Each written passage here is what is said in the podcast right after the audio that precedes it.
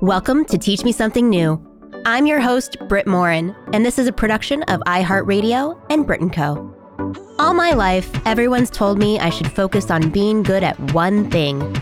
But the truth is, I'm curious about a lot of things.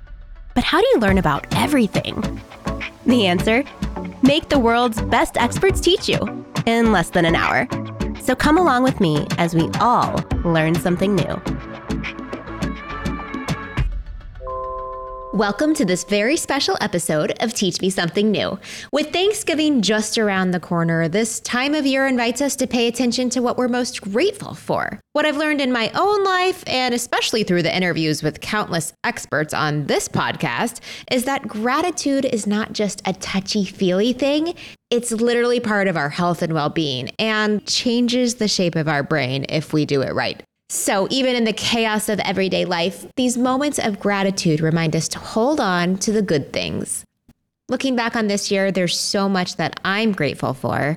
Many listeners might be surprised to hear that I had to navigate my hardest parenting moment yet when my young son Ansel survived a near death accident earlier this year. We were in ambulances and hospitals for five days. I'm so grateful to say that he walked away without any long term damage other than a few cosmetic issues. In contrast, I was eternally grateful to celebrate 10 years of marriage while renewing my vows with my husband Dave this summer. And on the business front, I'm grateful for the opportunity to continue to challenge myself with new things, like Brit & Co.'s female entrepreneurship course, Self Made, and my new venture fund, Offline Ventures. It's so exciting to be able to help shape the next wave of the internet and our digital world as we know it, all while thinking about how to bring more women into the forefront of this shift. And it goes without saying that I am so grateful for you, my dear listeners, who come back week after week to learn something new with me. To achieve that attitude of gratitude this season, today we are going to look back at some of my very favorite advice from guests who came on to share their expertise on the topic, as well as how to use it to build a happier, healthier life. We're all here to learn something new, so without further ado, let's dive in. I think it's a no brainer to start this episode with a clip from world renowned happiness expert and the mind behind the Happiness Lab, Dr. Laurie Santos. She has so much knowledge to share about the science behind happiness and tips for us to live a happier life. She also has a lot to say about gratitude practices and how they can help us on our own paths to happiness. For Laurie, happiness and gratitude tend to go hand in hand. Listen in to hear some of our conversation. One of my favorite mantras is this idea that you should react to all that comes to you with gratitude because that is the path to happiness. You know, we get kind of this wonderful, joyful hit from things we're grateful for, not just when we experience them, but when we re experience them. You know, I think one of the best things about having a gratitude journal is you can go back, right? You know, you flip through a month ago, you're like, oh, I remember when that happened. That was awesome. Or, yeah, that bird I saw, it was so pretty, or whatever right? So when you write them down, you can kind of re experience them anew. And we experience those things as just as joyful. And actual writing, not like text on your phone. Well, the good thing is that, you know, it, it's really just about helping your memory along. And so I know people who okay. like literally scribble in a physical gratitude journal. There's lots of gratitude apps you can use. I have friends who just take pictures of the things they're grateful for and store those in a special folder on their phone. You know, so they're like visual things that remind them of things they're grateful for. Mostly you're just trying to help your memory out so that your brain, which is normally just going to go to all these negative things over and over again, that's our natural tendency. You know, you're kind of training your brain to find the good stuff too. The first thing we need to do if we want to start a gratitude practice is to make a plan. So, for this next tip, we're hearing from the habit expert himself, Charles Duhigg. He wrote the book on making and breaking habits, literally. Go check it out. It's called The Power of Habit. And Charles says that in order to achieve our goals, we must first break them down into actionable plans. I'm admittedly still not great at breaking my goals into these micro steps, but I'm definitely much better at it since this episode. so, hear what Charles has to say about how to make your plan and stick to it.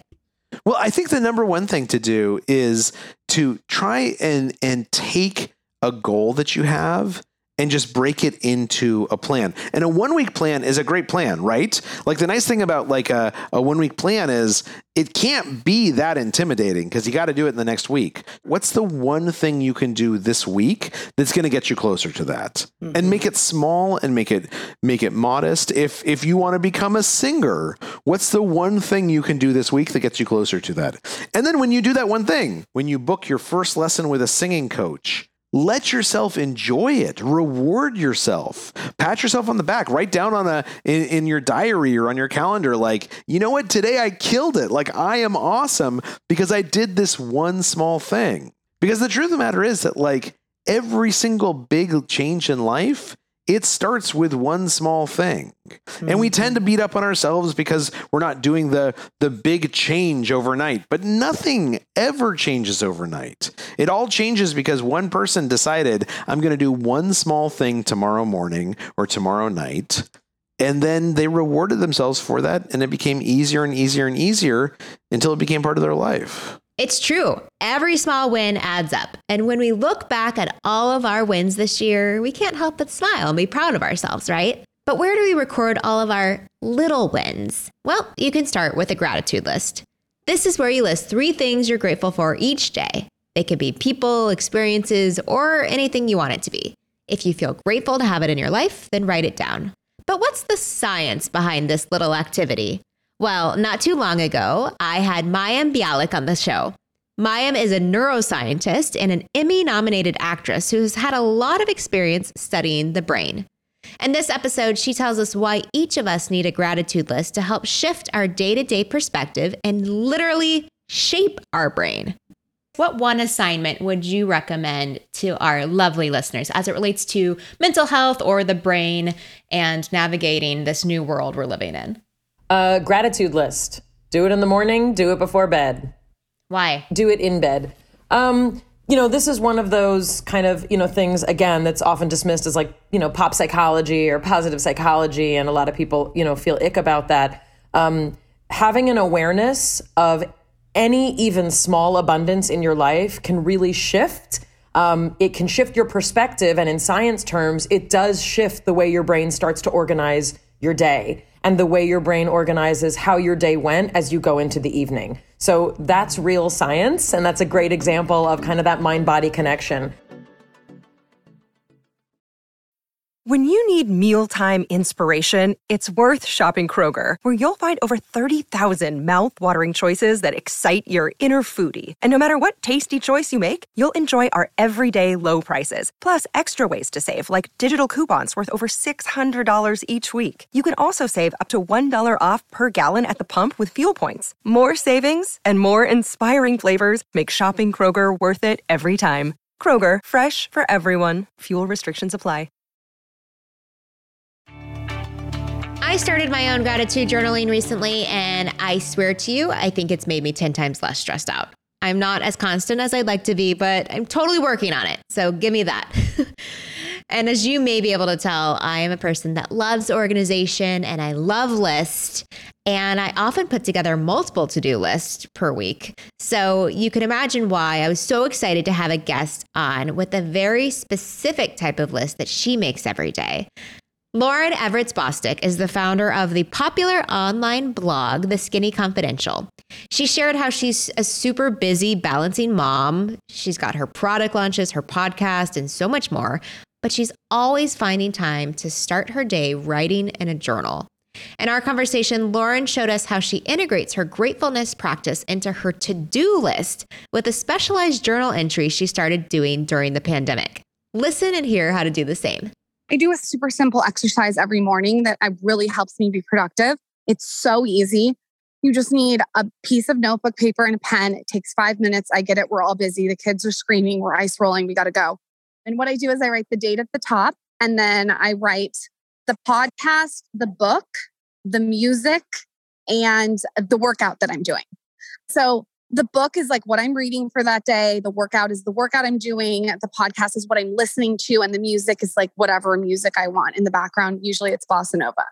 And then under that, I write down my three must do's. I write down three gratefuls. And then I write down three people I'm sending love to, just like taking a minute to be like, you know, my sister's in San Diego, my dad's in San Diego, just sending love to those three people. And then I do the Ivy Lee method, which is so easy. You just write down six things that you want to do and you write them in order of importance. And that list gives me so much clarity. Mm. There's six things to do for the day in order of importance. Yes. So your must do's are different than your six. So your must do's are like non negotiables, things you have to do. And then your six things are six extra things in order of importance. And you don't move on until you finished the first. So you can't move to the second until you finish the first. And if people are confused by what I just said, because it is very visual, I have this up on the Skinny Confidential. You can just Google the Skinny Confidential, how I plan my day in quarantine. So while I love writing in a journal as much as the next person, um, most often I am at my desk and I'm having a hard time sitting still and figuring out what exactly I'm grateful for. That's why my next guest tip to help you practice gratitude involves closing your computer, putting down your pen, and getting outside. That's right, I'm talking about creativity expert Austin Kleon.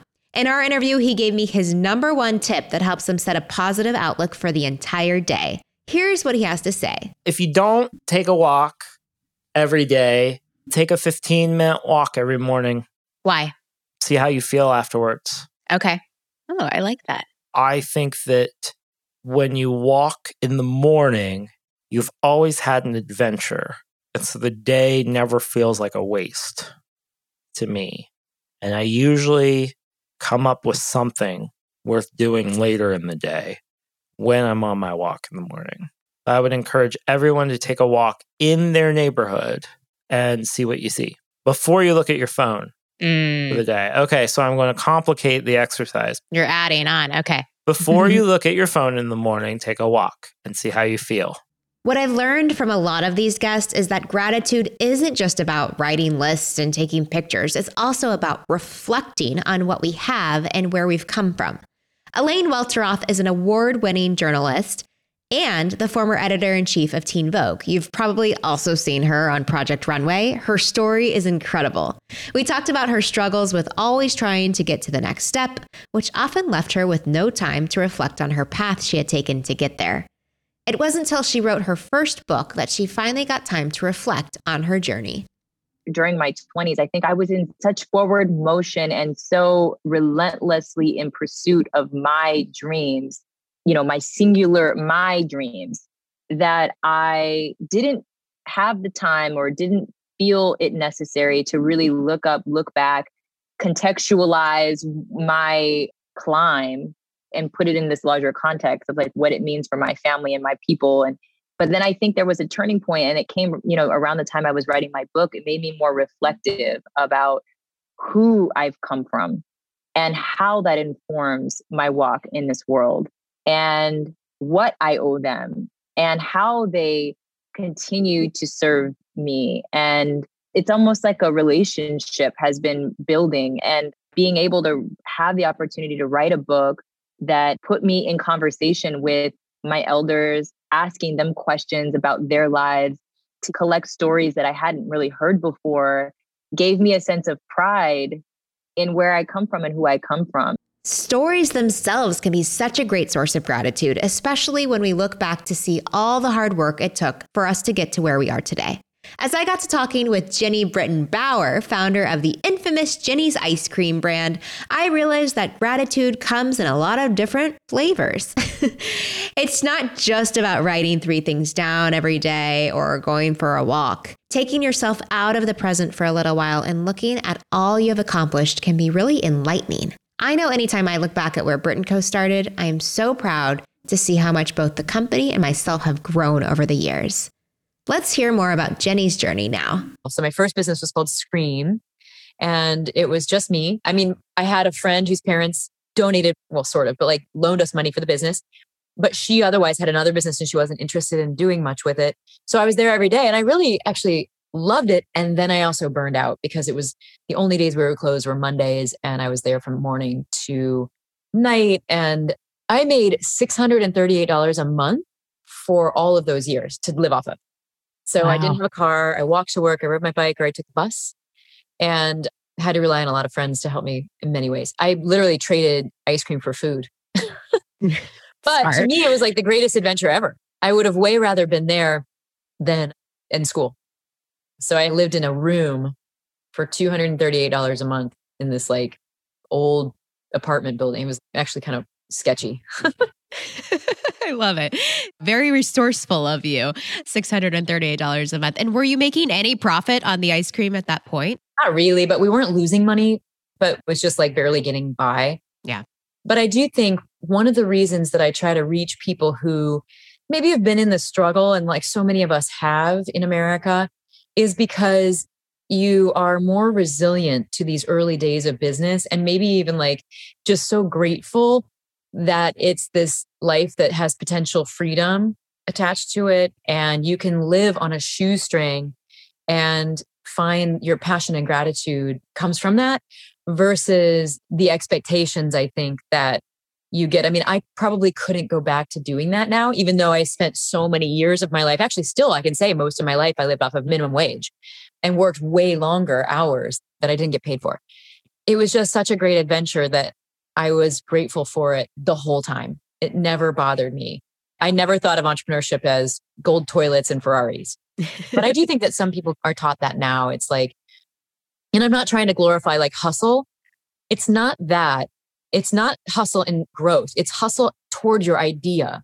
And it feels different, I think, than when you're just mm-hmm. trying to make money, money, money, get attention, get attention, versus like creating something, creating a community with people who care about you and what you're making. Elaine found her time to reflect while writing in her book. For Jeni, reflection meant looking at her journey and being proud of where she landed. And for our most recent guest, he was able to find his moment of pause and reflection while watering his plants. Hilton Carter is a notable plant and interior stylist who takes care of over 250 plants that live inside his home. He talks about how when he tends to his plants, he also reflects on other things that need extra attention. Listen to this bit to hear how Hilton has turned his plant care into his own self care. For me, plants allowed me to become a bit more aware of the things that are in my life that needed a bit more care. It allowed me to slow down through the process of tending to other things in my life. When I take those moments throughout the week to care for my plants, it is the therapy that I have always needed in my life. I'm not someone who tends to meditate, but I would say that plant care is my source of meditation. Mm. So I find myself zoning in on these plants versus zoning out to the outside world and all of the things that can cause headache and stress and all of those things that we constantly have right in front of us when we're swiping through on our phones or scrolling through emails and things of that nature. When you're caring for a plant, when you're caring for this living thing, you are seeing the effort that you're putting into that particular living thing come to life, unfurl, beautiful new growth, all of the things that you have decided to give to that plant, it is now giving back to you.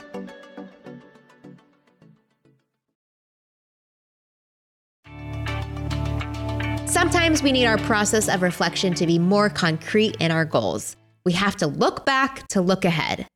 David Allen is one of the most prominent productivity experts out there and is the author of the best selling book, Getting Things Done. In our interview, David talks about how to be more productive, and part of that requires reflection, whether that's reflecting on future goals for your business or the tasks that need to be done by the end of the day. Here's what David says about the power of this act. One is empty your head as best you can. Get pen and paper and just literally write down little things, big things, small things, personal things, business things. I need cat food. I need a vice president. Should we divorce? Should we adopt? Get all that out of your head, right? And then take the next 30 minutes or so and go through each one of those and say, well, what's the next thing I would need to do on that? What's my next action I ought to take to find out if we should adopt or not? And then write all those down somewhere. And then on some regular basis, at least by the end of the week, have some sort of reflection process where you step back and take a look at the contents of your commitments and all that stuff. Having a moment of reflection during the day sounds nice in theory, but most of the time I find myself checking email, responding to text, or going on social media instead of taking that nice quiet moment to reflect. However, After talking to Cal Newport, a computer science professor at Georgetown and best-selling author, I saw how beneficial a screen break can be. Cal shows us there is so much value in taking a break from all the digital noise we distract ourselves with. Here's what he has to say about reflection. I like this idea. I call it a digital declutter. You actually take a break from all of this stuff. During that time, reflect and experiment what do i actually care about what do i actually want to do and then try to re- rebuild repopulate that that closet from scratch what do i really want to bring back and what are my rules for doing it you're probably going to have to do this a bunch up front it's hard to get right at first but do that first declutter and in your personal life you're going to feel a huge difference I know one big hurdle for me when practicing reflection and being mindful is all of the mental chatter. I'm always trying to be present, but the thoughts creep back in. I hate that I'm constantly thinking about everything on my to do list instead of reflecting on the good things that happened that day. Mental chatter can feel very overwhelming and can stand in the way of slowing down and practicing gratitude. My talk with Ethan Kross, renowned experimental psychologist and neuroscientist, dives into how we can harness that chatterbox in our brains to help us overthink less. Let's see what Ethan has to say about chatter and how to use it to our advantage. We all have a voice in our head, and I like to think about this voice as it's a kind of Swiss army knife of the human mind that, that actually does a lot of good for us. And I think this is an important point to emphasize because a lot of people that I speak with, the first thing they say to me is, "Oh, please tell me how to silence that voice, shut it up, get rid of it." And and that's actually not what we want to do. I think we want to harness it. And so here's why. When I use this term like the voice in your head or the inner voice, what that refers to is our ability to silently use language to reflect in our lives. So if you can talk out loud, you can talk to yourself. And it turns out that language is a really powerful tool. Especially in our world today, it can feel hard to be grateful when it looks as though everything is falling apart. If you are struggling right now because it seems like there's not a lot to be thankful for, you're not alone. I'm here to tell you that it's all about showing up and noticing the small things because that's where you see the biggest change.